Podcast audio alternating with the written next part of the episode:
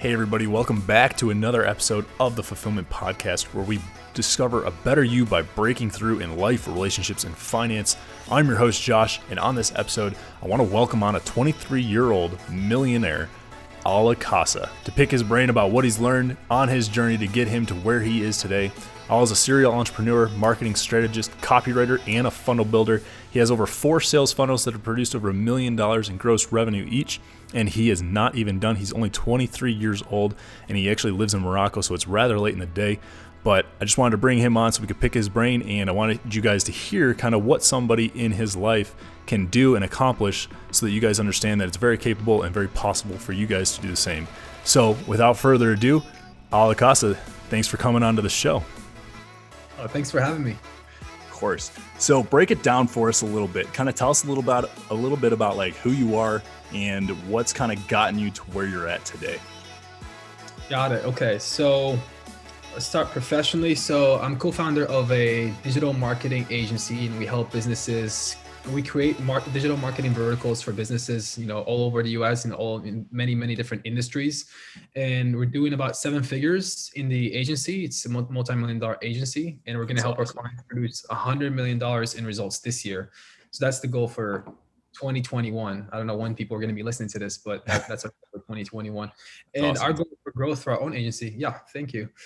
Our goal for the growth for our own agency is about $10 million this year. So we're on pace for that, and exciting stuff. So that's the best summary for now. Been doing digital marketing and whatnot for about 8 years now, and met up with Ben about in 2017. We got connected. Wow. I had my own agency then, and he was clients of mine back then.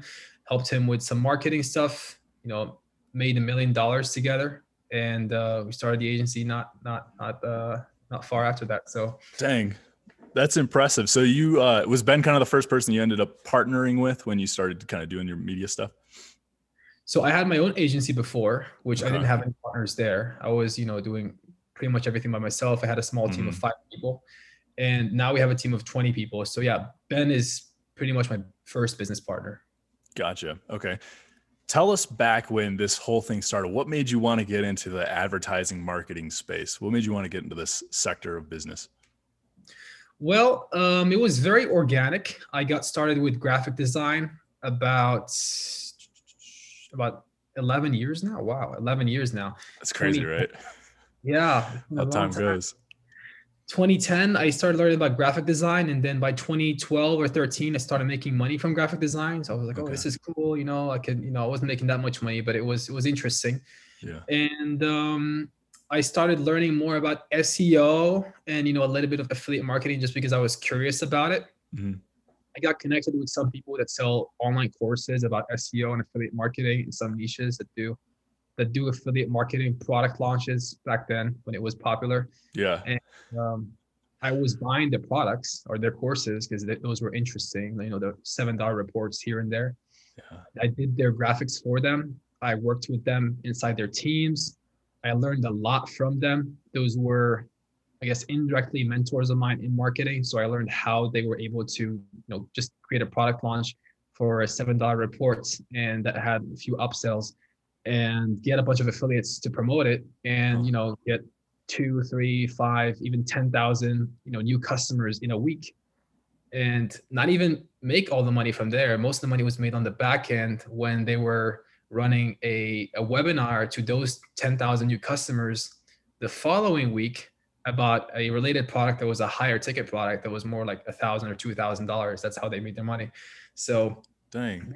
That's kind of how I got my introduction into funnels and the power of a funnel, because that's pretty much a funnel. Yeah. To have somebody buy a $7 report and then upsell them on a few other items for like $37, $97, maybe even $197 in the same sort of buying process, and then sign them up for a webinar that's happening 1 or 2 weeks later, and then on that webinar, which is a free webinar, sell them on a $1,000 or $2,000 product, because now they're the most likely person in the world to buy your product or your $1,000 product, because they just paid you. Okay. They might've paid you even a little bit more money than just the $7. and they might have bought multiple products in that funnel. So there's the recency, frequency, and monetary sort of lead scoring way. And that was interesting. So that's kind of how I got started there. And then it just developed into, I just, you know, started investing all my money that I made from graphic design and affiliate marketing and all that into online courses and coaching programs. And, you know, invested for, you know, I bought, you know, $1,000 courses, $10,000 coaching programs here and there to learn all this stuff. So dang. Yeah, it's been a while. What, so here's a good one for you. So I know when I first kind of like got into this realm, one of the conversations I had with my father was, I don't understand how people can monetize like followers and social and all that kind of stuff. And that's very much, I think, coming from our mindset, from that middle-class mindset of like, you go to a 9-to-5 job, you work there for your 40 years old until you're 65, then you retire, and then you get old just on the 401k you put away. And that's life. But there's so many different ways to monetize things that we don't even realize, but you seem to figure that out pretty young. Like, what advice would you have for somebody that's trying to get out of that place and trying to figure, like, they know there's something more out there, but maybe they don't know where to start? What's something you would say, like, explore this opportunity or do this? Sure. So I would say develop skills. Okay. You get paid based on the value that you provide to the world, right? Mm-hmm. So if it's a financial goal, you know, you want to work on your skills. So the number one skill that you want to work on is sales and marketing. So if you can figure out sales and marketing, you can, you know, you'll never be hungry again. I guess that's the promise. Yeah. Okay. Guaranteed. So you want to work on those skills. That's going to be the biggest advice to give to anybody that's just getting started in business or in life in general, when it comes to financials or business. You know, those are the biggest skills you want to develop. And you want to surround yourself with the right people, of course, you know. Ooh, yeah. Right? Your environment, your tribe, your vibe, or whatever that quote is. Yep. And you want to start with baby steps. You know, you're not going to become a multi-trillionaire in 1 year. You know, you want to have a realistic timeline for your journey and your success. You know, there's no such thing as get rich quick. You know, it took me, you know, 8 years to build a 7-figure business, right? And dang, okay, it's still going, right? And this year we want to do 8 figures, so we'll see how that will roll out. So it takes time, definitely takes time to get this rolling. But yeah, just have realistic expectations, get some good skills. You know, I would say sales and marketing. Invest in yourself, invest in your education, invest in your personal brand, invest in, you know, any courses or coaching programs. I have a little bit of a controversial opinion. Okay, let's hear it. A lot of people think that, you know, online courses and, you know, coaching programs are more like scams. And they're like, you know, I don't know if this is worth my money. I get a lot of messages from like close friends of mine. They're like, hey, I saw this course from Ty Lopez. I don't know if I trust this. You know, is it worth the money? And I'm like, it's $7, right? It's $7. I've spent a lot more money on courses and stuff like that. And when I didn't have the money, right? That was all the money I had. I put all of it into it when I was learning, because, you know, people would go to college for 3, 5, you know, 7 years and would spend, you know, multiple 5 or 6 figures on it to get a good job. And you don't want to invest $7 into your own education to elevate your skills and your mindset and put yourself in a better environment. I mean, that's ridiculous. So I think whenever I see a course that's somewhat interesting, I just buy it like right out of the gate. I used to be, you know, a lot more active this way. In the last few years, I've been doing that less a little bit because the business just been growing super fast and been a little bit more busy. But when I was in that learning phase, whatever seemed interesting, I would just put the money there, because whatever you invest in yourself, you can't lose that investment, right? Mm-hmm. If you put 10 grand in Bitcoin right now, and Bitcoin is like $56,000, I believe right now, 52, whatever it is, it might go up, it might go down, you know, it might go to zero, I don't know, it might go to 500K, but there is potential of losing your capital, right? And, you know, Warren Buffett says, rule number 1, never lose money. Rule number 2, look at rule number 1, right? Yeah, so, yeah.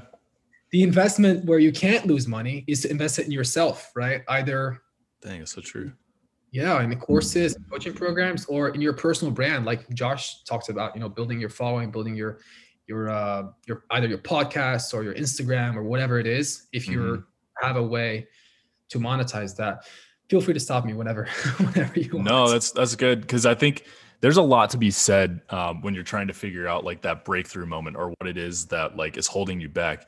And I talk about like this middle-class mindset all the time, but it's this mindset of, I think the hardest one to break out of to get to the wealthy is the middle class, because in the middle class, you're comfortable. You have a good job, you have something steady. It's not going to get you rich, but it'll get you just to kind of be comfortable and stay where you're at. And that's like, we know with anything, right? In relationships or whatever, if you're comfortable, you're not happy, but if you're just comfortable, you're going to stay there for the rest of your life. And it's impossible to leave. And it's impossible to break out of. So if you have the same thing in business or in life, you're never going to get there. And I've been told the same thing when you talk about scams and business classes and stuff, because I ended up meeting you guys through, you know, Ben and somebody that knew Ben and stuff.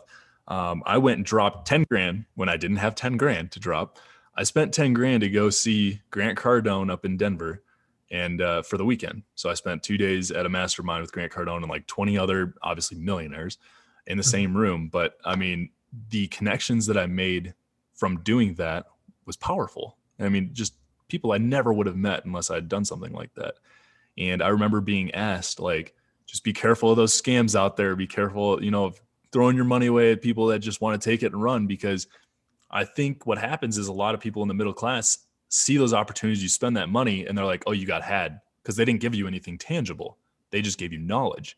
They gave you the experience. They gave you the network and the community and the environment. And if you're of the poorer middle class, I don't think you see that as a tangible thing. But if you're wealthy, that's the most valuable thing.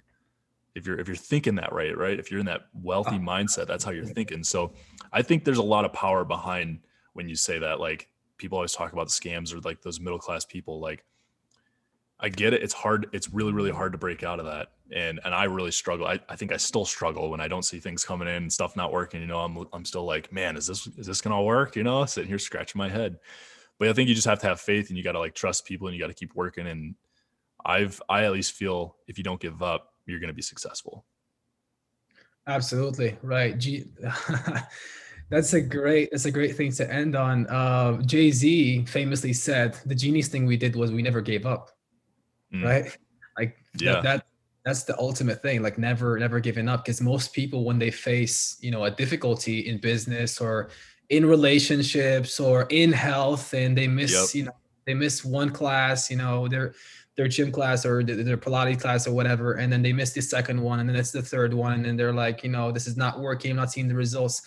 They just pretty much give up. But you know, the success comes from, it's the long term, right? It's consistent effort every single day for a long period of time. You know, it takes years. There's no such thing as quick results, whether that's in health or in relationships or in you know, in getting rich.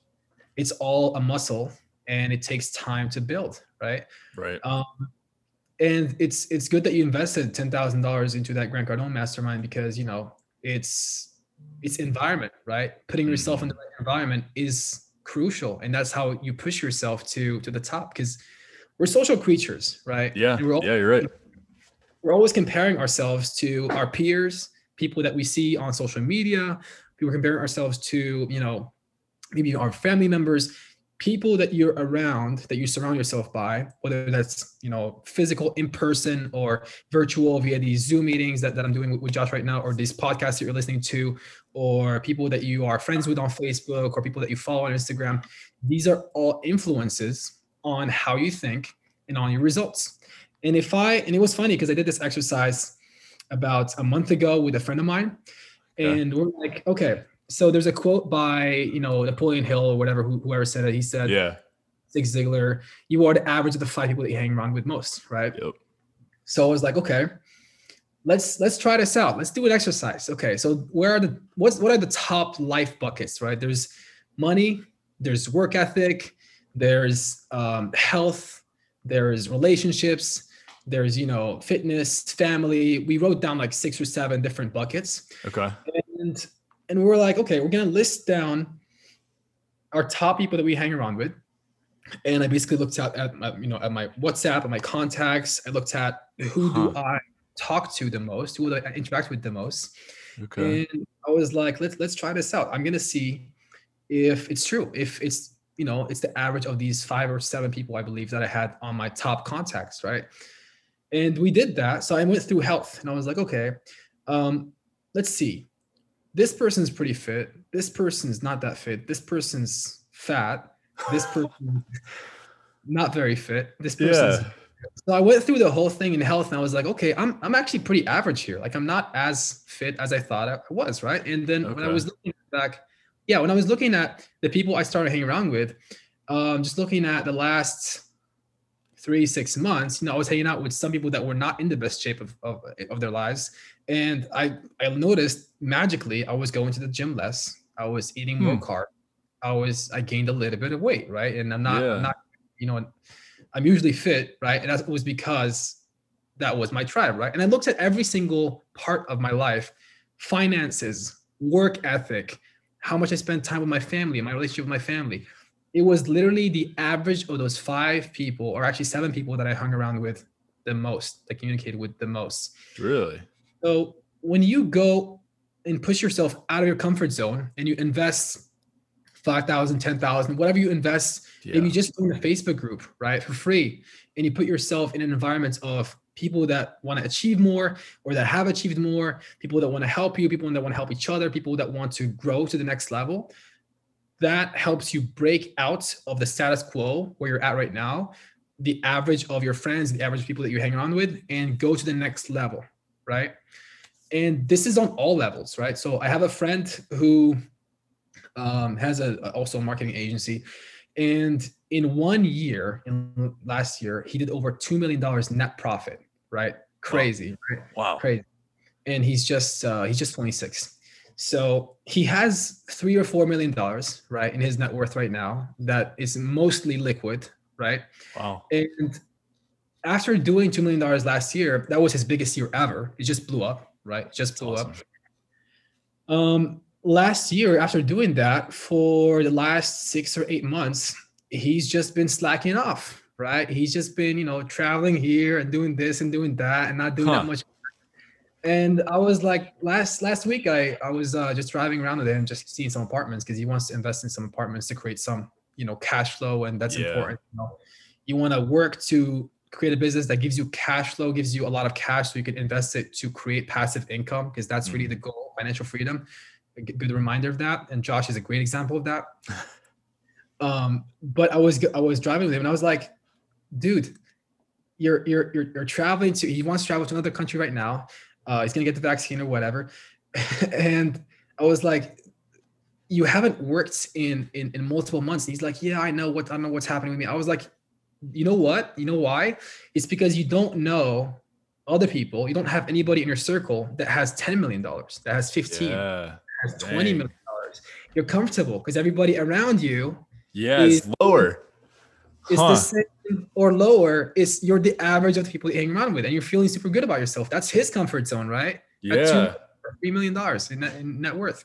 So it's always a game of challenging yourself to go to the next level. Right. And some people might say, you know, when is what's enough, right? Like when is enough? Yeah. Right? Is $4 million enough, right? And for a lot of people, yes, you know, $4 million could be enough, but life is about growth. Right. Mm-hmm. If you're not growing, you're dying. And if you're not increasing your levels of success in whatever you're doing and you're not pushing yourself to the next level, you're just going to feel crappy about yourself. Right. You know, what are you going to do?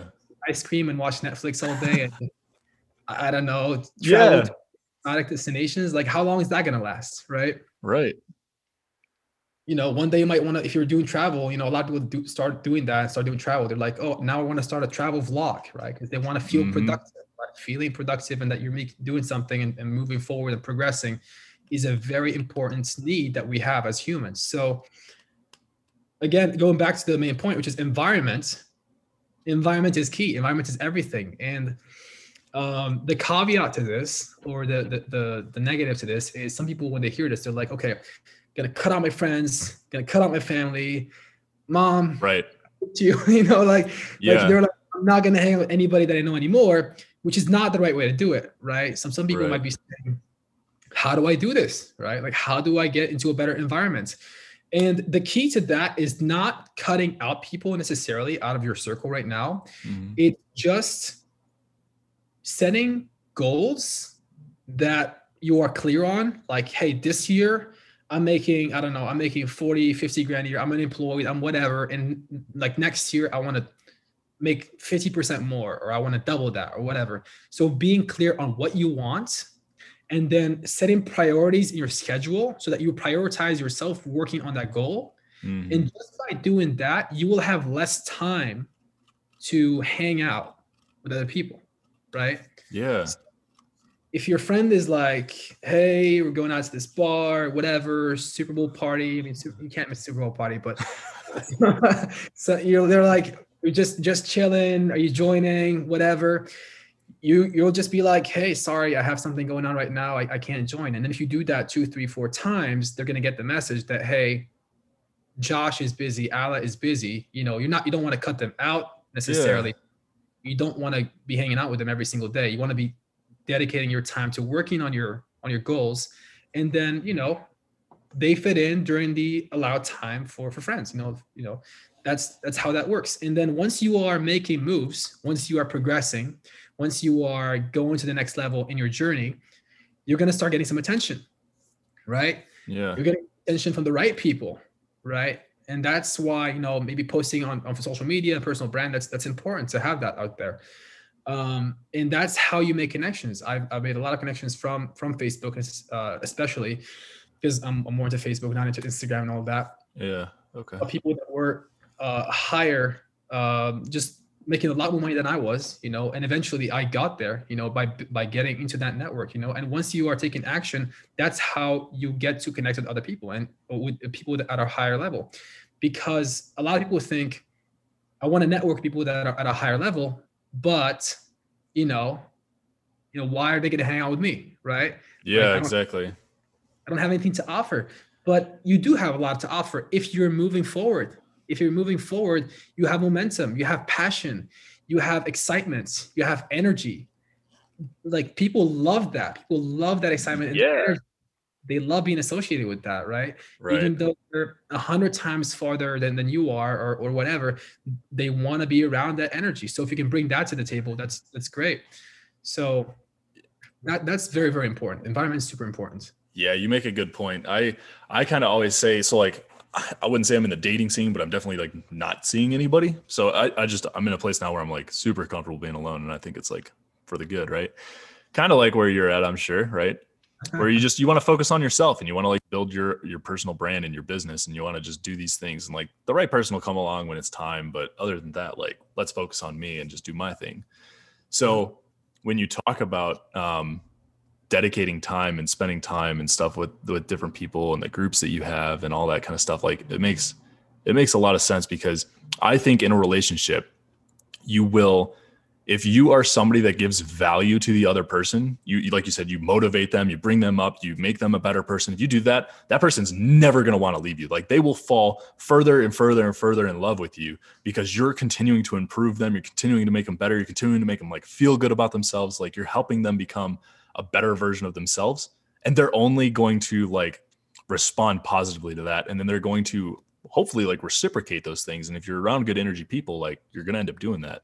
And that's the same thing. Like, when I'm around you and Ben and like all these other people, right? The people I know from 10X community and all this, when I'm around this group of people, it's a different mood, right? It's a really different vibe than when I'm with like maybe old friends from high school, or, you know, people that I just were in the army and stuff. Like, when I'm around those people, I feel differently than when I'm with this group. I'm like, we're going to the fucking moon and back, you know, we're going to make it. So I agree. I think you make a super good point. Like, providing value, making somebody else a better person is going to create that same thing for you too. That's absolutely cool. Absolutely. There's two great points there that I want to develop on. Number one is identity. Your group, your the circle that you hang around with, yeah. They have expectations for what they expect you to be, right? So if I look at this as an example, my team right now in the business, right? They look at me as a leader, so I have to behave a certain way, as I'm a role model for these people, right? Yeah. So that helps you shape your identity in a certain way that helps you achieve your goals, right? Right. If you look at your friends that, you know, you've gone to high school or college, university, whatever with, you know, they might not see, you know, the Josh or the Alaa that's going to do, you know, millions of dollars in sales, going to be a great, you know, real estate investor, all these things, they're like, oh, you know, Josh, you know, we used to hang out, you know, we did chemistry together or whatever. Yeah. It was my, right, you know, it's just Josh. But when you're in like a business circle, right, everybody's like, hey, I'm doing 7, I'm doing 6, I'm doing 8 figures, I'm doing this. And everybody's like, okay, it's kind of like a game, like who's going to get to 9 first, or, you know, right, who's going to scale faster, who has this cool business strategy, or this great marketing strategy, or this great hiring strategy, or whatever. Yep. It's a different identity. Like, hey, we're here to help elevate each other up. And that's not to say that in business circles, there are no toxic business circles, right? There's plenty of those. You know, you want to be in a good circle, mm-hmm. That's not hating. Nobody's, you know, like looking at, you know, lots of, I've been a part of business circles in the past where everybody was just like, oh, look at this guy. Like they would look at the top 3 people and like criticize everything they're doing. Oh, look at this guy. Oh, he thinks he's so important. Dang, oh, look really? At this is terrible. Oh, how could he sell that? Oh, like that's not the right type of vibe you want to associate with. And you want to be around people that are positive, that are lifting people up. So, you know, they set your identity in a certain way, right? Yep. Number 2 is providing value. As you said, providing value. One of the best books on that is called The Go Giver. Yeah. Okay. The Go Giver. It's not The Go Getter. It's The Go Giver. Yep. It's a short book. I believe it's 120 pages. You can read the whole thing in a week. Yeah. And it's a really easy read. So if you've never read a book in your life, I'll probably start with that. Really good book, right? And okay. I love to read, you know, I consume a lot of information, and I consume a lot of, you know, personal development, business, marketing, strategy, you know, relationships, health. Like I consume a lot of information through books, through podcasts, through all of that. And how I started to read is by reading things that I liked, right? Mm-hmm. And it was actually through developing 2 or 3 key friendships and connections back, I believe 8 years ago, mm-hmm. that loved to read. And then I was looking at them. Oh, these guys love to read. Oh, this guy just finished like an 800 page book. And, you know, this girl finished like a 600 page book. These are like super cool people. I want to be like them. Okay, I'm going to start reading too. Picked up a 200 page book. It was, this is super embarrassing. I believe it was The Fault in Our Stars by John Green. Okay. Oh, that's the movie, right? Yeah. Is based off of that. So for whatever reason, I picked up that book, I mean, 8 or 9 years ago. And then I devoured the whole book because I liked the style of writing. And because I was following John Green on YouTube back then, because he's a YouTube channel. And that's how I got into reading, right? You want to read what you like until you like reading, right? Just that's a very good skill, because leaders are readers, right? You're never going to find somebody who's successful who doesn't read, who doesn't learn, who doesn't immerse themselves into new information, into new perspectives, into new things. So the point is, you want to associate yourself with the right people, and to associate yourself with the right people, you have to be a giver, right? You have to provide value, give attention, give your time. You know, it's not about win-win. Win-win is always, if you're thinking win-win, you're always thinking about, okay, I gave them this, then they're going to give me this, right? It's always, I'm keeping track. Like you want to stop keeping track, right? That's how you build, that's how you network, right? Huh. That's how you build connections. Yeah. Stop keeping track. You want to, these are all key concepts in the book, which I highly recommend everybody get right now. And it's like a 7-day course almost. It's like 7 days each day. You're assigned a little bit of homework, and you want to apply the concepts there, but it's a really, really good book for networking. That's highly, highly underrated. Interesting. Okay. I know I've read it, but I think it was one of those reading assignment things. So obviously when you're assigned to do something, you don't like take it as much as when you just decide. So I'll have to go back through and reread it, but I mean, you make a good point there. Okay. I'll have to go through and check that out. I wanted to touch on one of the points you made a little earlier about not cutting out like family and friends necessarily, because you don't want to completely cut things off, but you definitely want to almost prioritize yourself, right? Prioritize your growth, because that's what's most important. I think this is where I struggle a good amount But right now, I actually am fighting with, I was supposed to leave to go home today because my my dad, my uncles, and the guy cousins and stuff are back in Michigan, and they're all going ice fishing this weekend. So it's like a big fishing camp kind of thing where everybody just goes, drinks beer, sits on the ice, you know, just talks and stuff and has a good time. So it's like an 18-hour drive. Like it's a $600 plane ticket or an 18-hour drive, you know, to go back home. And then another 4 hours to drive up to the lake that they're actually like fishing on. So it's a lot of time, right? And I could take my computer and I can work and stuff from there, but we just bought a house. So I'm trying to like furnish the home, get stuff painted, get everything in, get it listed, photography taken, like get stuff running so I can start turning a profit as quickly as possible.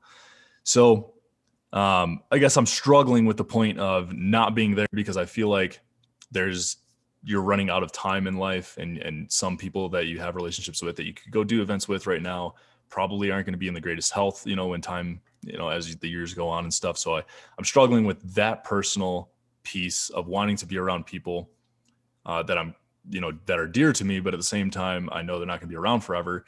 Or do I continue to grow my brand? Because I know when I go do that thing, I'm not going to be surrounding myself with the people that are thinking at the caliber that I want to be. So it's like this tough piece, you know, it's like, man, what do I do? So it's an interesting one. I'm not going to give you a direct answer, but you know, I'm just going to give you some frameworks of how I would think about this. The first framework my mind immediately went to is sacrifice, right? You have to give up something to get something, right? Right. In my first 7 or even 8 years, I've sacrificed a lot of family time, right? Right. You know, with my extended family, right? Not my close family. Because I personally believe that like your close family, you want to hang on to them as much as you can. You want to keep that relationship as strong as it could, because, you know, the business, the money, the whatever, everybody else, nothing matters as much as your family. That's the only thing that I believe you have in life. Yeah. And you want to preserve that, you know, to me, family is number one, right? And then business is number two. Then everything else falls under that. Mm-hmm. Number two is it depends on. I mean, it's a lot of time, so you want to make sure that you want to optimize the way you spend that time, right? So instead of driving maybe 18 hours, you take the plane instead, because you know you'll get the money back, but you won't get the time back. True. So instead of driving 18 hours, maybe the plane ticket is like 4 hours. Or the plane ride is like it's a couple hours. So you know you've saved there a day's worth of driving, so that's a day that you can spend working. And the other thing is when you're with people that you love, that you care about, that you appreciate in your life, whether that's friends or family or whoever, and you know that they're not doing well financially or in their health or whatever, and you want to do better financially or in your health or whatever, you want to talk to them about everything but that. Okay. So there's no harm with spending time with them and talking about the Super Bowl or sports or the news or maybe politics, if that's fun for you, or whatever else, except for that topic, because everything else doesn't really matter. All the other topics that you're not looking to grow in don't really matter that much, but what you do want to grow in, you don't want to get any of their limiting beliefs or experiences or, you know, anything that's negative imprinted in you. Wow. Because you're talking with them about that, right? So let's say I go meet up with a friend from, you know, high school or college or whatever, and I know that they're not at that mindset of, you know, business or success or financial stuff or whatever, but they're really good at, let's say, bodybuilding, right? At fitness. The whole conversation is going to be like, oh, I got this protein shake, and this is what's happening, and this is my new workout, and I just signed up for this gym and whatever. The whole thing is going to be about fitness. It's going to be maybe about relationships. It's going to be about everything, but except if they ask me like, hey, I see that you're doing well with your business. What do you think I should do? Right. Mm-hmm. And then I would give them that advice, and I would just stop there. Right. You know, if they want more advice, I would give them more advice, but unless they ask you about that specific domain topic, and you're actually successful at it already, I wouldn't talk about it. And if they do ask you about it, and you haven't seen success there and you're just starting a project, like starting a new business or starting a new diet or starting a new, you know, new type of exercise, something like that. Yeah. I wouldn't talk about it. If it's just getting started, I would keep it to yourself. You know, I would not mention anybody else, because once you get the idea out there, it's going to be polluted, right? You want to only talk to the right people about that, right? It's true. So that's kind of how I deal with that. And, you know, it's a work in progress. You know, I'm still figuring it out, but this works pretty well over the last few years. Yeah, that's true. The part about taking on like limiting beliefs, I think, when I first started this early 2020, there was a lot of things that I was doing in my life to kind of go to the next level, right? I was getting out of a relationship, and I was getting out of a job too at the same time. And I was really going all in on like, okay, let's make this thing work. I invested in building like YouTube channels for passive income. I had real estate for passive income. I started this business. There's just a lot of things, right? But a lot of people don't understand that, especially like people in my family don't understand half of these things. So I really I kind of subconsciously did what you talked about and just kind of kept it to myself and didn't really share it with anybody, because I know if I would, they'd be like, why are you wasting your money on that? You spent how much money? You did what? Like, what a waste. Can you get your money? You know, like they would start talking that way and it would just further deteriorate what you're doing. Cause like I was super faithful, right? I have faith that this is going to work. I have faith that these things are going to come through. You just got to stick through and you got to learn what you got to learn, and it'll work itself out in the end, as long as you don't give up, right? You're in that trough of sorrow. Yep. But if you keep pushing through, it's going to happen. The problem is you'll stay in that trough, I think, if you communicate with people that don't understand exactly what you're doing. Right? Yep.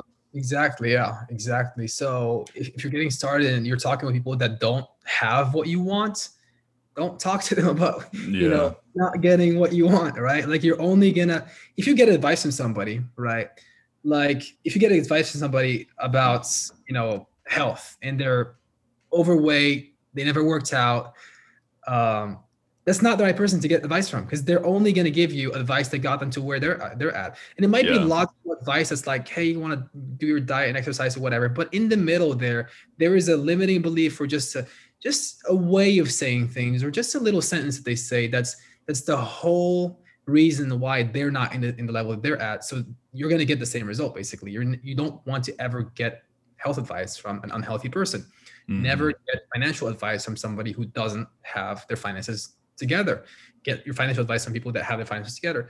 Don't get, you know, relationship advice from people that have a record of terrible relationships, right? Get it from people that have a healthy relationship that's, you know, they're happy and it's working and it's successful. And don't get it from me. You know, I don't have that record, right? Yeah. I'm not going to say that I had bad relationships, but, you know, I'm not the right person to ask for that, because right now in my chapter of life right now, I'm focused on this, on business and on marketing and sales and helping my clients and all of that. So, you know, you want to ask the right people about their opinions, and it's very valuable to get feedback from other people about what you're trying to do, but just get it from the right people, right? Yeah.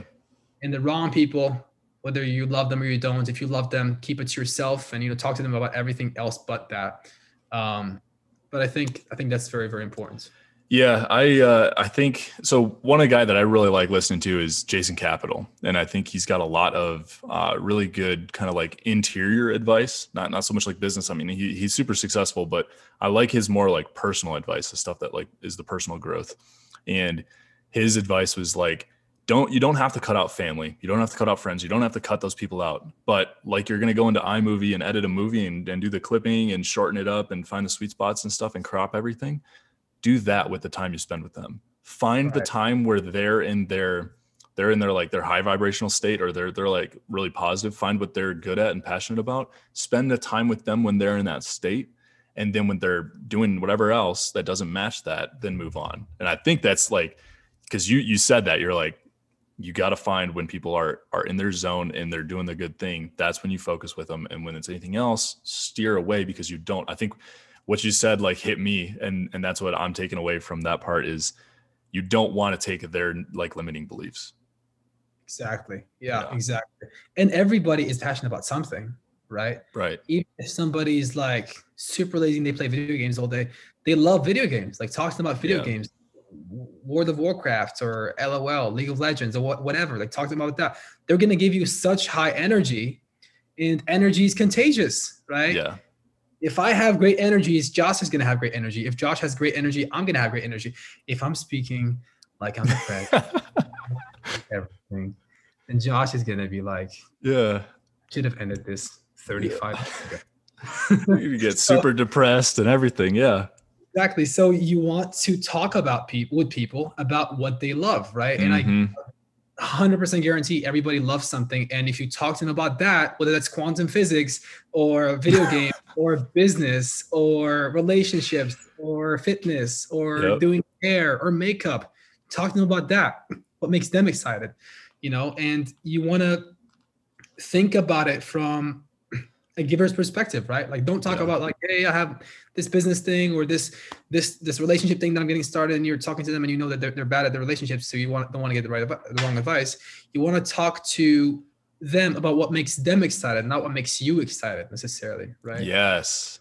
So this is an interesting transition, but we briefly touched on relationships. But my advice for anybody that's going into a relationship, I've talked about this before in a few episodes, but talk about like going on a date, and we talk about having fun on the date. And I think if you're going to talk with somebody else, if you're going on a date with a girl and you want to sit down and you want to have like a conversation or whatever, you never have a bad time when people are inquiring about you. Like if you're asking about me and you're trying to learn about me and I'm getting to tell you all my story and stuff, I'm going to have a great time. I'm going to have a fantastic time because it seems like you're interested. So we're talking and you're just super curious. So it's great for me. Now, if I never ask anything back, you're going to be like, okay, that was kind of a dud. You're going to be like, whatever, unless you're super interested. But generally, unless anybody's going to ask questions about you or get to know you, you're kind of like, okay. So my advice with like relationships, and I think it's on the same page, is like, get to know the other person, ask questions about the other person. If they really want to get to know you, they're going to stop you at some point and they're going to be like, okay, now you tell me about you. Or they're going to ask, what do you like to do? Or how are you close with your family? Or why are you single? They're going to try and get to know you and ask some questions back if they're actually genuinely interested. So I think that's my biggest advice on how do you know if somebody's interested in you, and how do you know if like, this is somebody you want to spend time with? I think that translates now not only into business, but into relationships too. Absolutely. Absolutely. That's, somebody said, if you want to be interesting, you have to be interested. Ooh, right?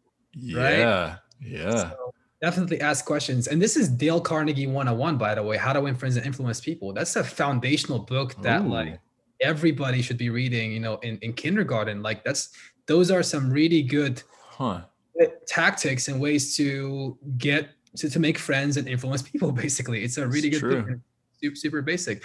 And that's one of the tactics, and you want to, that's a very good point. You want to ask them questions about who they are and all of that.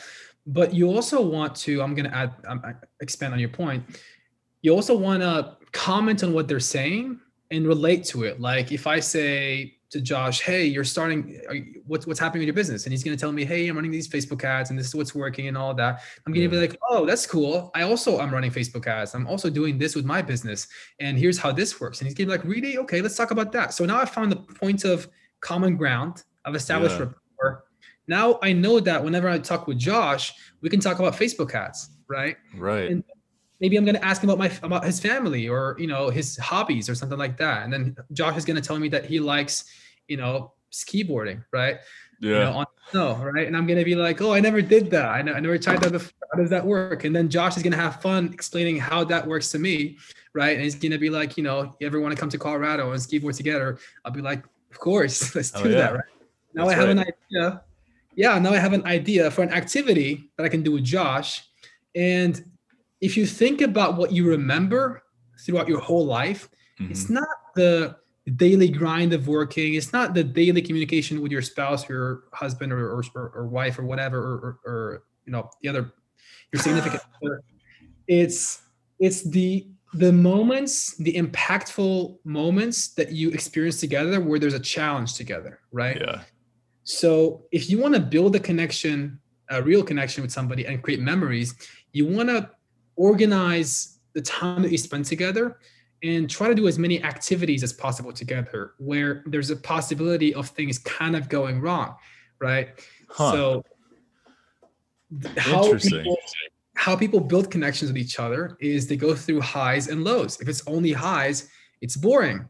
If it's only lows, it's depressing. You get out of it, but it's highs and lows. So whatever, if you're going on a date, if you want to build an experience with, if you want to build a relationship with somebody, you want to create these environments where you can do something challenging together, that where, you know, good things will happen, you know, quote, bad things will happen, where you go through the ups and downs, and that's how you build really, really good memories and you build a really good connection with people.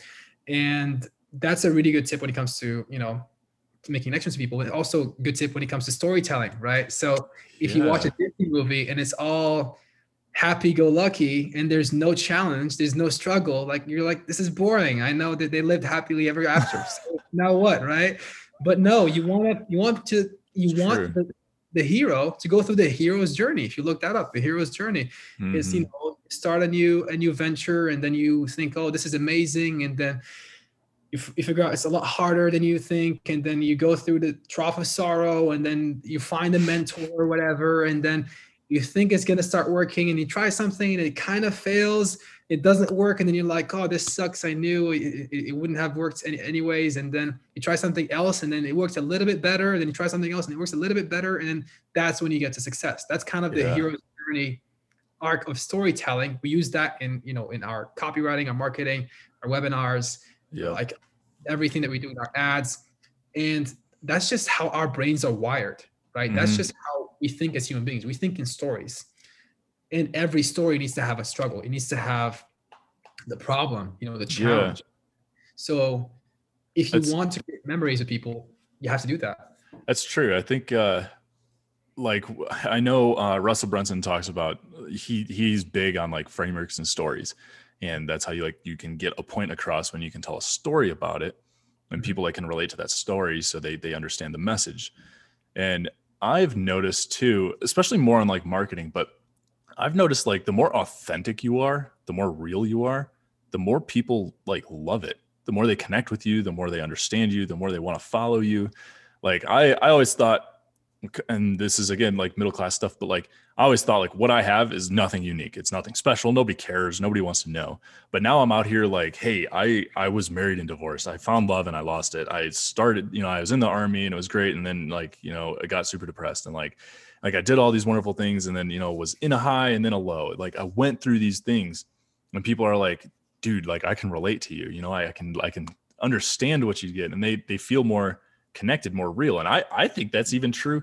Like people I know, I mean, like I know like Russell Brunson, before I knew who he was, before I knew his story, I was like, you know, whatever. But then I learned he was a wrestler in college, and then he tried to, you know, find some job or find money, and like couldn't figure it out. And he was getting smoked with, you know, trying to start his online business back, you know, in the .com bubble and stuff. Like he was learning these things, and then lost a lot of stuff, and then sold his potato gun thing, you know, and like started his journey. And now it's like, I can relate a little bit more to him, and I understand him a little bit better, you know? And I think that's like anybody. I think once you learn their story, Grant Cardone, Ben, you know, anybody, once you learn kind of like the story of the individual and you realize they're human, just like you're human, you connect a lot closer with that person. Yeah, absolutely. Absolutely. I think like I'm kind of learning, the more I learn about marketing, the more I think marketers are like the best people for relationships. Like people in the marketing world, I think understand relationships and like love so much more, because really marketing is finding a connection. It's finding a way for your avatar to connect with whatever it is your product or service is, with yourself, right? And it's about using stories, and it's about communicating properly, and it's about connecting properly and building relationships and taking them through highs and lows and all this stuff. And it's funny, like as you're talking to that, I'm like, I think that makes like, I'm like, I feel like girls would be all over all the, like, they would be always trying to date and everything, like just approaching you like crazy. So I'm like, dang, like marketers, I feel like people in the advertising and marketing world just, I think, understand human connection, and I feel like are the best people for relationships. It's psychology. It's human psychology. True. We are psychologists, right? That's right. So, you know, you're learning psychology, and you're learning how people think and their cognitive biases, and, you know, the influence triggers that you can use to influence people to do, get them to do what you want. You know, it could be in a good way or a bad way, right? And, you know, that's your job as a marketer, is to get people's attention and get them to do what you want, which is buy a product or sign up for a newsletter or download this free thing or install an app or book a call or something like that. And the better you get at that, the better you understand humans, and the better you can influence your team as a leader, the better you can influence your, you know, your spouse, you know, as a spouse and as maybe a leader of the relationship. Yeah. It's a very important skill. And I personally believe that sales and marketing and persuasion are the fundamental skills that everybody should learn to eliminate any financial worries that they have, right? Yeah. Like, I was talking to you about this. Like, if you just know how to run Facebook ads, which you can learn in like a month, you can make 50, 60 grand a year, right? Yeah. Like, that's just a simple technical job that you have to get some marketing. You have to understand marketing and sales and psychology. And, you know, you're not going to get it in a month. That was an exaggeration. You have to spend a couple of years learning all of that. But if you have 2 years of experience and you've been doing it seriously, then yeah, you're probably making 50 or 60 grand a year. And you have people spending, you know, 150 grand on college to just make 40 or 50 grand, right? Or 60 grand. Right. And they have to spend like so many years of their lives. I'm not saying don't go to university. I'm not saying don't go to college. I think university and college are a great place to make friends, lifelong friendships. Yeah. You know, you're going to learn some good stuff about that as well, but I'm just making the comparison of marketing and sales are one of the most, or two of the most important skill sets that you can develop in life. They're going to help you financially. They're going to help you with your relationships.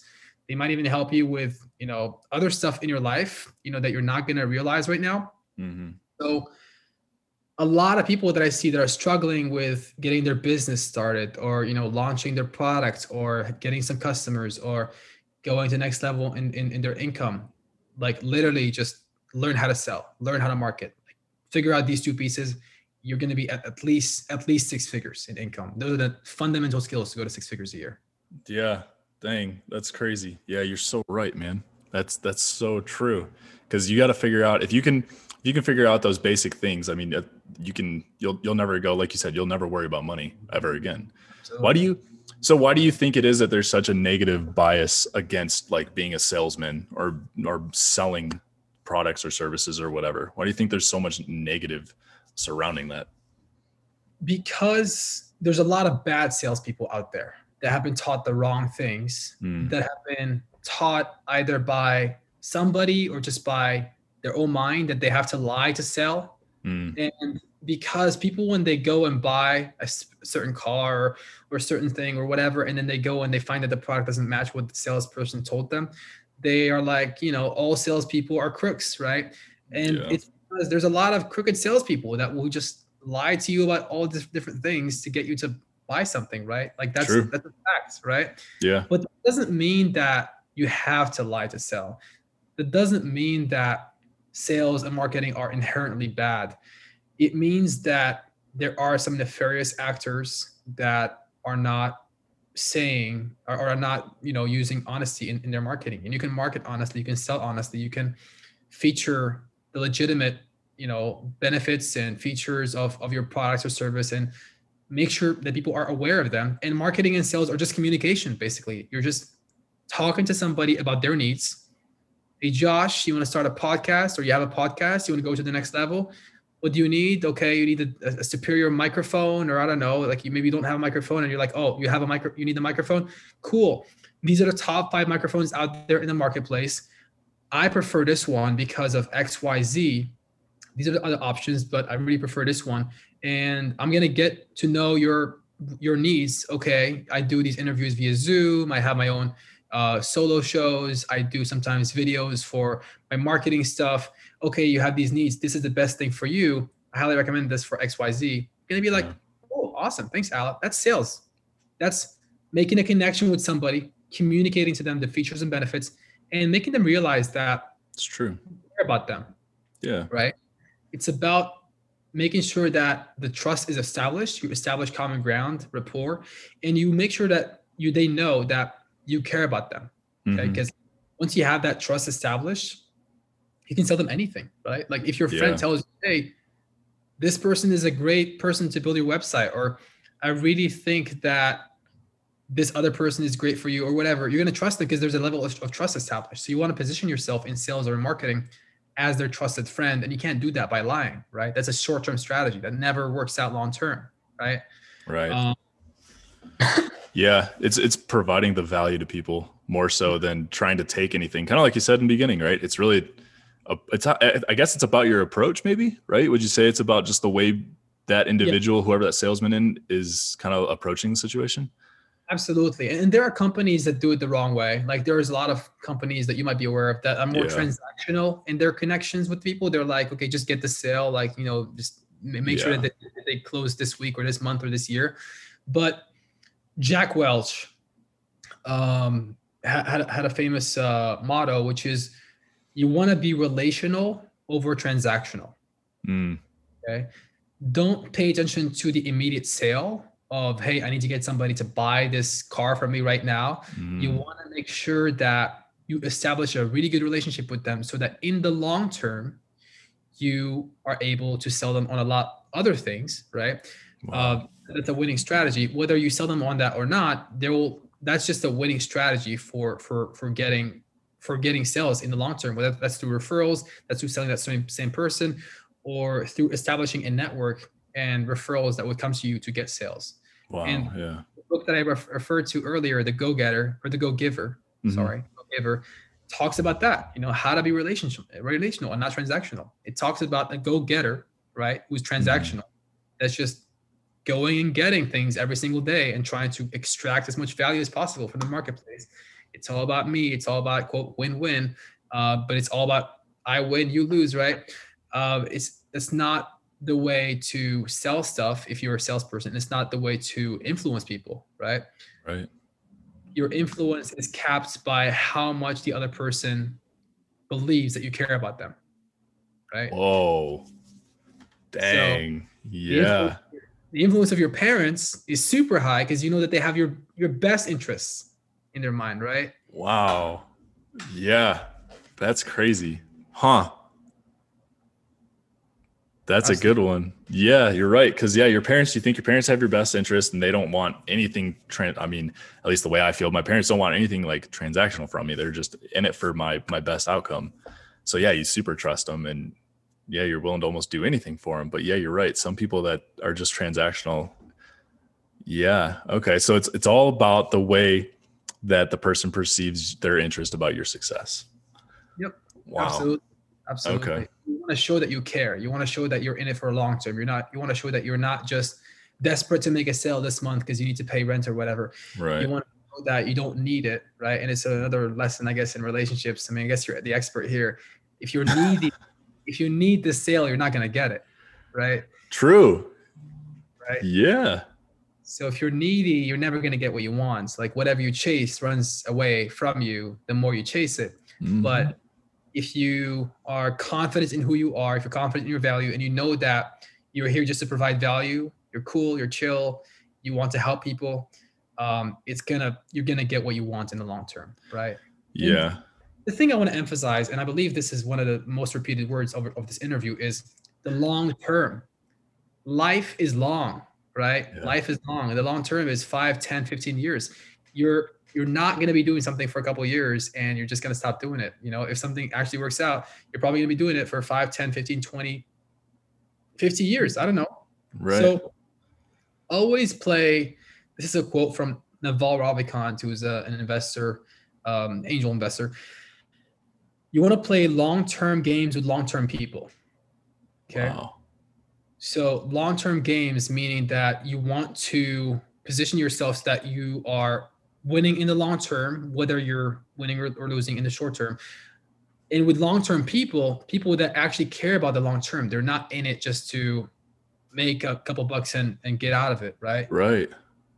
Make sure that that's who you surround yourself with. And a really good book, I'm a big fan of reading. Yeah, I know. I think I know what you're going to call off. How to Fail at Everything and Still Succeed by Scott Adams, the creator of Dilbert. Okay. He's got some pretty good books, and I believe that's his best book. I've read a couple of them.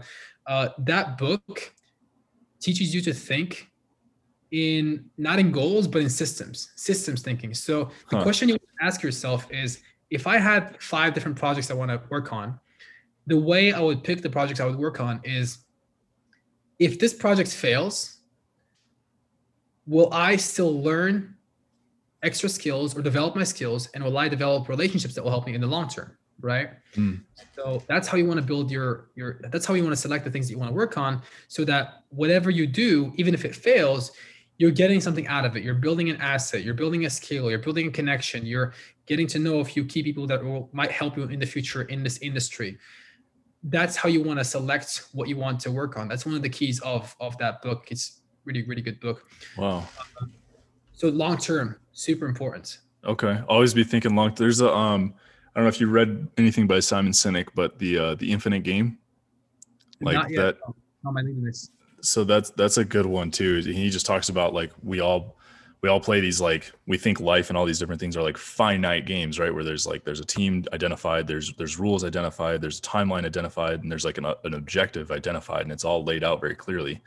But there's so many things, like in business, life, relationships, and things you do that they're infinite games. They're not finite at all. There's no rules. There's no identified players. There's no identified opponents. There's no like time or anything associated to it. So like, we do these things that are built on finite rules for an infinite game, and it's like we're playing the wrong game. Like, we should be playing with this infinite thought process in mind. And that, I think, comes into when we talk about the amount of optimism, I think, and then the trough of sorrow before you actually see success. We think of it as like, this is what's happening now. It's either got to work now or it'll never work. Whereas in reality, we're playing this game of like 40 years. Where do you want to be in 40 years? Where do you want to be in 30 years, 20 years? You're playing a long period, a long stretch of something. And it's not something that's just a 10-year period or a 1-year period that you're trying to make it through. It's a lot longer than that. Yeah, absolutely. Life, unless you're 60, right? Yeah, right, exactly. Unless you're like almost getting out of the marketplace. But if you're just getting started, if you're in 20s, 30s, 40s, I mean, you have a long time to still play. You still have a couple, 3, 4, 5 decades that you still are going to be in the workforce. And the biggest success you're going to get are going to come from your network, from the relationships that you create, from referrals that you get, from the people that you get to know, that you help them with something, or they help you with something, and you're in the same circle. And then a couple years later, there's an opportunity, and then you link up together, and then something huge comes out of it. Like the business that I have right now with Ben, it's much bigger than my own agency that was before that. And it's much bigger than Ben's previous business, right? Yeah. And that only happened because I connected with a group of people in Facebook in 2014, 15. One of them referred me to Ben, right? And I'm not even in contact with those back group before, but that one of them referred me to Ben. And then that's how we kind of got connected in 2017. So, that's how you want to structure your life, right? Like, yeah, whatever you're going to do it right, do it 100%. And play long-term games with long-term people. That's cool. That's really, really good advice. What would you say for somebody? We'll make this our last point, and then we'll end it. But what advice would you give to somebody that's trying to figure out, like, they maybe they don't know, they don't have any experience, they don't know? Because the biggest thing I'm taking away from this is environment. Like, your environment influences everything that you do and everything that you become. How would you help somebody that has never experienced changing their environment and doesn't know how to change their environment to grow to the point, right, to get surrounded by those people? What advice would you give somebody to be able to do that, to find those opportunities? Got it. So the first thing is, you want to set goals, right? Nothing happens without goals. You want to get very, very clear on what do you want, because you can't just be like, hey, I want to change my environment, if you don't have clarity on what you want, right? Right. Yeah. What do you want to change, right? Because the biggest reason why people don't get what they want is because they don't know what they want. And you always get what you want. You always get what you want. Whether you're winning or you're losing, you're getting what you want, right?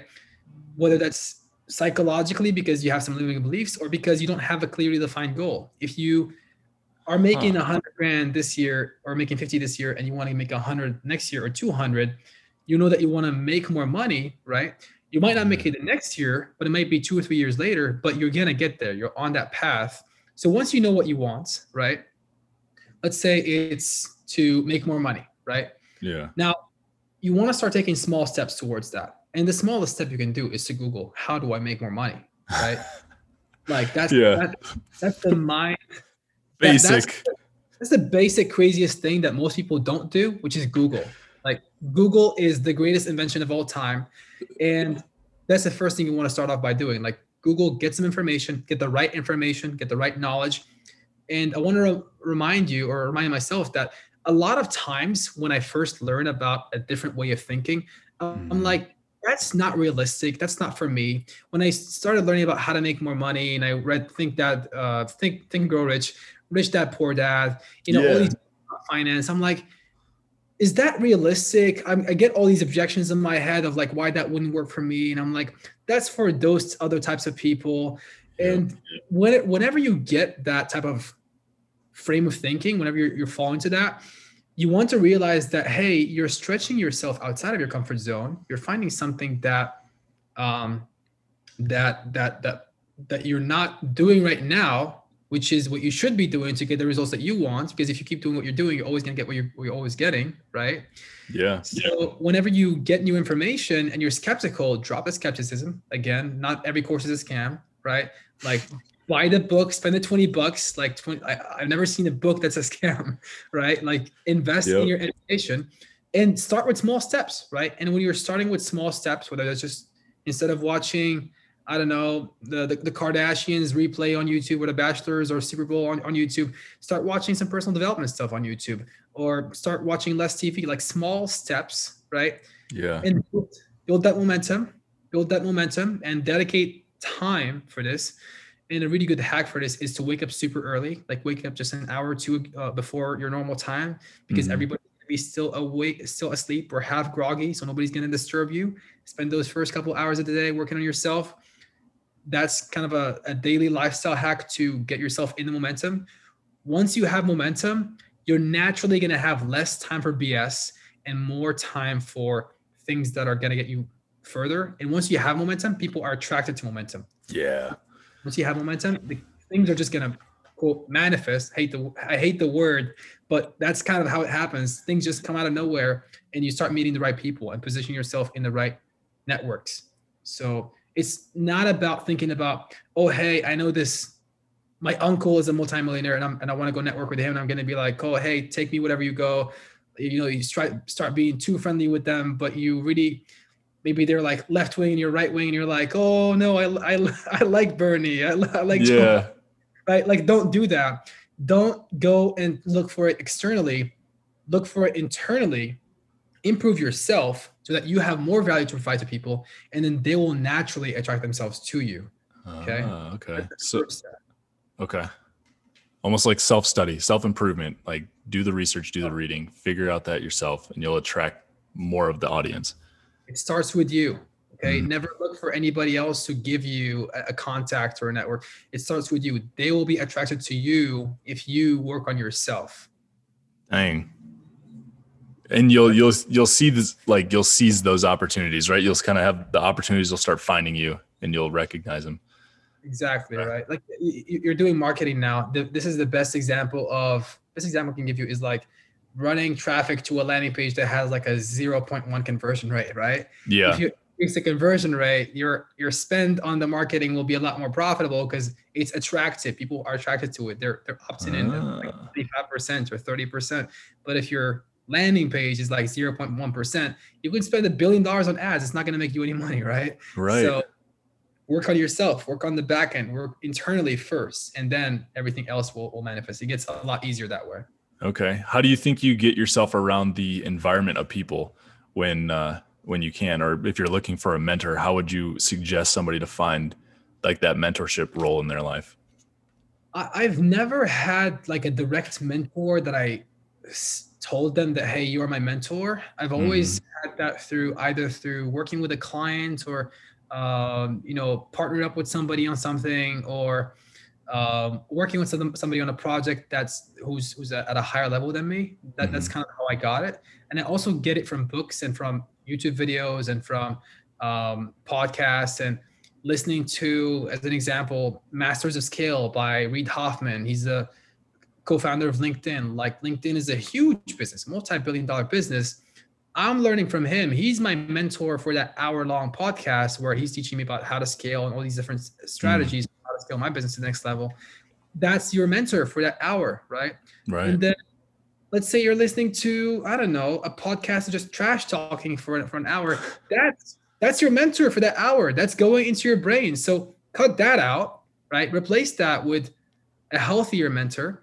Yeah. That's kind of how I approach mentors. I've gotten my mentors indirectly and just by working on myself, but also again, leverage social media, right? Like, contact people, slide into the DMs if people would still do that. Join Facebook groups, join online communities, join maybe clubhouse rooms. I would put a lot less emphasis on networking and finding a mentor, and a lot more emphasis on what can I do to make myself better, more valuable today, so that when I do spend that time on, going after other people, it's a lot more efficient and effective, because I easily get into circles because of the value that I provide, instead of me trying to kind of slide in and mooch off of other people. That's not the right term, but trying to get in there with a very unattractive offer, basically. Gotcha. I mean? Yep. Yeah. So I take that away. That's pretty good. I mean, the biggest thing I hear here is finding that environment and not surrounding yourself with like the lower level, always kind of making yourself the smallest fish in the room, and just give as much value as you can to the people that are bigger than you, and keep putting yourself in those bigger rooms. Never become the biggest fish in that class. Or if you are, be the mentor almost for that class. Like, you're helping grow those smaller people and build, like, pull them up. You're not just comfortable in being stagnant there. That's a great point. You want to also, you never just want to go after people that are bigger than you and kind of be a little bit more of a snob there. You also want to help out people that are under you, that are not achieving what you're achieving right now, to get to the next level if they ask for it. Like, as an example, I would never go to a friend and be like, hey, you're broke. Like, hey, here's how to make some more money. That's like going to somebody who's overweight and be like, hey, you're fat. Like, here's a diet. Yeah. Like, that's not the right way to do that, right? But if they come to you, right, you want to do that, and you don't want to say, oh, they're under me and they're going to affect me or whatever. That's the wrong way to think about it. You want to be a giver. You want to give, right? You want to give to people above you, under you, at your level. Just give to everybody, and then that naturally, I believe in the laws of karma or however they work, that naturally elevates you. There's an interesting quote that comes to mind. There's a guy, Eric Ho. He goes by Master C. Akashina now, but he says, when the student is ready, the master appears. And I think that is like probably one of the coolest quotes that I've ever heard, because I think it's so powerful and so real. Just, you have to get yourself to a point to where you're ready, and when you're ready, the proper things in the universe is putting that stuff like in place for you. And absolutely. I mean, I could say that's personally true just with me and relationships and business and all this stuff, like the relationships and stuff we've made. But I just noticed it, and I think it makes a big difference for everybody else too. Absolutely. Yeah. And you can hear the same message at different times of your life, and it would resonate completely differently because you're ready for it. Yeah. Yeah, exactly. Like, you're not, what was it? I think I read Think and Grow Rich, like when I was a kid, like way younger, and Rich Dad Poor Dad, and I was like, kind of like you, I was like, this is beyond me, this is too much for me. And then I read it like a year ago, and it like slapped me across the face, and I was like, whoa, just like life-changing information, because I think I was at a place where I was actually like ready for it, whereas back then I don't think I necessarily was. So I think there's an important lesson there in just letting go and allowing timing to take its own path. It's all going to work out when it's supposed to. Don't rush anything, right? Absolutely. Absolutely. That's exactly right. Crazy. Well, hey, thanks for coming onto the show. You gave a ton of great information. I think everybody's going to walk away from this super valuable and be able to go back and listen to this episode. If we can get you back on, we'll talk, but obviously, like, thanks for coming onto the show. I want to give you my all heart gratitude there. Thank you. Appreciate it. Thank you for having me. Thank you guys for sticking around and listening. I appreciate your attention and your time. Thank you so much. Have a good day. And if you guys want to reach out, Alaa, what's the best way for anybody to get a hold of you if they want some advice or if they want to, you know, run something past you? Facebook's the best way. Just look up Alaa Khassa, Alaa Khassa. I'm only on Facebook. I'm on nowhere else. Sorry for okay. Focus. So all the ladies out there, you're not going to find them on Instagram. You got to go to Facebook. But other than that, hey, if you guys do have some stuff, you do want to hit up Alaa, you want to reach out and get some advice from him. He's very well versed in the marketing and advertising sector, if you guys can't tell. And other than that, thank you guys so much for listening to the show. Hope you guys enjoyed this episode. As always, like, subscribe, share, leave a review on iTunes, and we'll see you guys in the next one. See ya.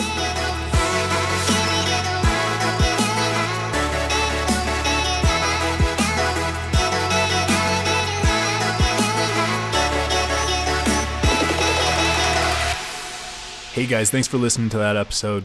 I actually continue to record because Alaa and I, we got off the Zoom and then I kept recording because I know a lot of great content and stuff comes up once the cameras go off. So I did continue to record that. I edited a little bit of it out. We talked for like another half hour, 45 minutes, but I narrowed it down to about 10 minutes of really good stuff that we covered. So I just wanted to include that here as some bonus content for you. So thanks for sticking around. Here it is. Thank you. Thank you for having me. Great opportunity. Appreciate it. Yeah. I'll have to shoot you the link. So I'll do most of the editing and stuff today. It'll be uploaded tonight. And then, I'll shoot you the link and stuff when it goes live and give you, you know, some clips and stuff here and there, but dude, cool. Good show, man. I appreciate you coming on. It was good having you on. A lot of good stuff, a lot of really good stuff. Appreciate it. I'll post it on Facebook. I'll get my friends to listen to it. If they would listen to me talk for an hour.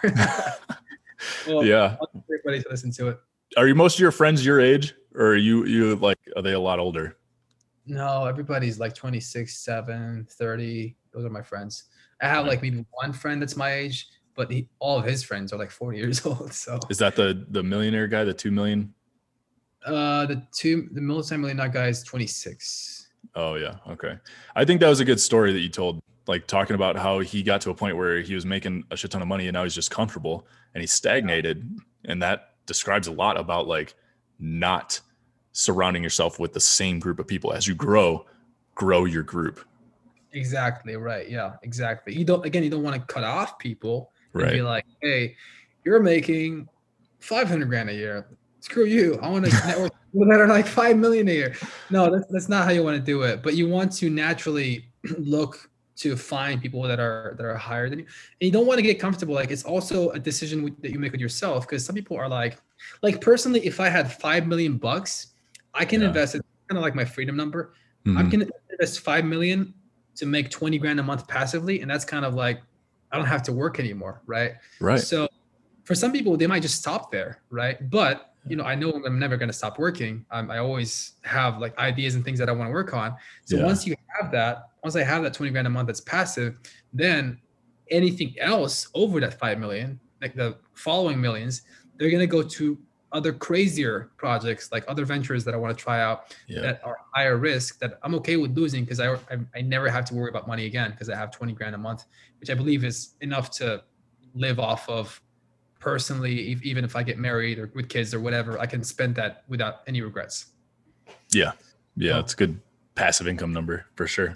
That's what I was going to say is when people get to that level, some people are okay with having 5 million or 3 million and they stop there, but you have to make a decision with yourself that, hey, no, it's not okay. I have to have 10. You have to remind yourself every single day.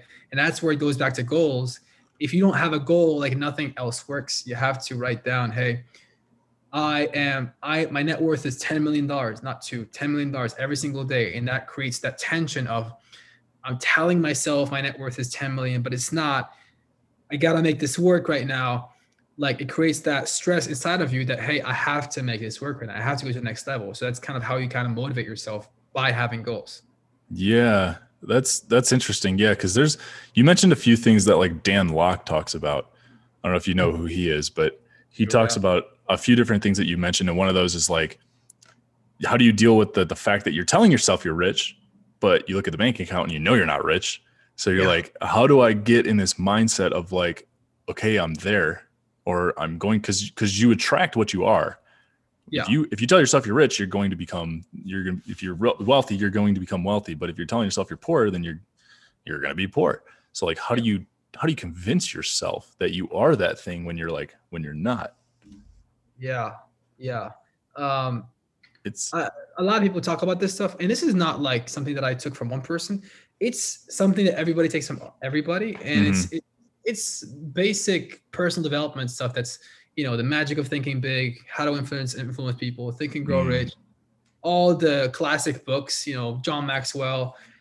Like, these ideas are sprinkled around and everybody says it in their own way. So, you know, if Dan says it, or if I say it, or if Jason Capital says it, like, it's not the source. Like, almost everything that I say is from somewhere else, right? Yeah. Doesn't mean it's not true, but, you know, nothing's ever original, right? So that's true. Yeah. There's a documentary called Everything's a Remix, and shows you how everything that you think is like most brilliant thing ever is kind of a lot of different pieces from different industries that person sort of assimilated in their mind, and they think they're creating something new, but it's just a lot of other input from other human beings that they added a little bit to each idea, that this becomes like a new idea. So that's just another tangent that I could go off.